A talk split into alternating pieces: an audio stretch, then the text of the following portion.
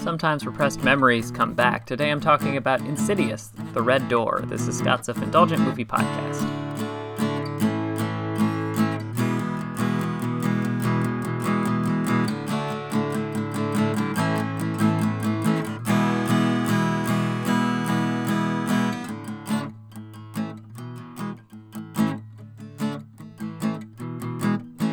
Hello, movie friends. Welcome to Scott's Self Indulgent Movie Podcast. I am Scott, and today I'm talking about uh, the recent horror release and box office champion, at least of this past week, Insidious The Red Door, which is, uh, yeah, it got kind of like uh, not the best reviews, but I enjoyed this uh, for reasons I'll get into shortly. So without further ado, let's get started. The Insidious the, the Insidious franchise is an odd one, at least compared to its horror series brethren, The Conjuring. While The Conjuring has gone in a straight line from movie to movie, with the offshoots drifting before and after the main timeline, Insidious started with Patrick Wilson and Rose Byrne before moving on to, with the Ghost Hunters from the first two films and the third, before making a prequel in 2018. Now, five years after the last movie, and ten years removed from the second film, Wilson and Byrne are back, with Wilson in the director's chair this time, to pick up where they left off. But does this franchise have anything left in the tank? About a decade ago, after their horrific encounter in The Further and Josh's possession, Dalton and Josh Lambert willingly had their memories wiped, both of what happened and any knowledge of their psychic abilities. But things haven't been smooth sailing since. Now, Josh and his wife Renee are divorced, and Dalton and Josh barely have a relationship. Not only that, but now Dalton, who is in college, and Josh are being plagued by visions and memories of the past and ghosts that may or may not be trying to enter our world. So, the two biggest questions I had going into this movie were what on earth is this movie going to be about? And how is Patrick Wilson going to be in the director's chair? And thankfully, both have solid answers.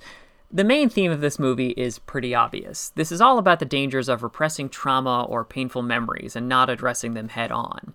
It's clear that the repression of their psychic abilities and their memories has had a damaging effect both on Dalton and Josh. Dalton has an undercurrent of distrust for his father since something possessing Josh's body tried to kill the entire family, and seems reclusive to the point of isolation, while Josh constantly talks about how foggy his mind is, seemingly unable to piece things together like he normally would, to the point of frustration.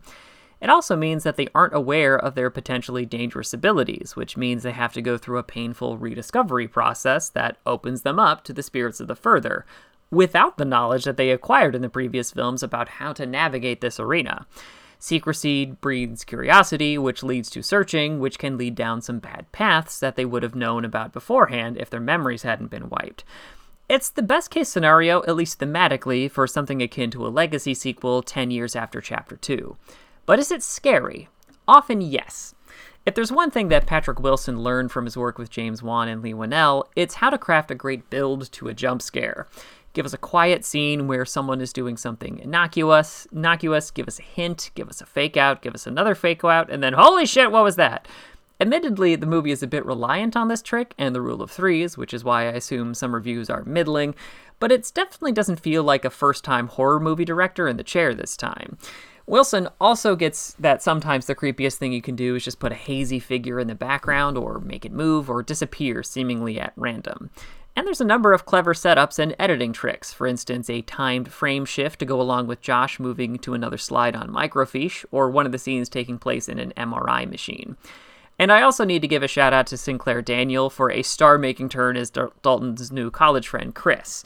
Not only does she provide a lighthearted contrast to a lot of the Moby characters, namely Dalton, but she crushes every joke, scene, and setup with effortless charisma. Her performance was genuinely worth the price of admission pepper in some cameos from series regulars, and I imagine fans of the franchise will find plenty to like here. The verdict is it's straightforward and mostly effective.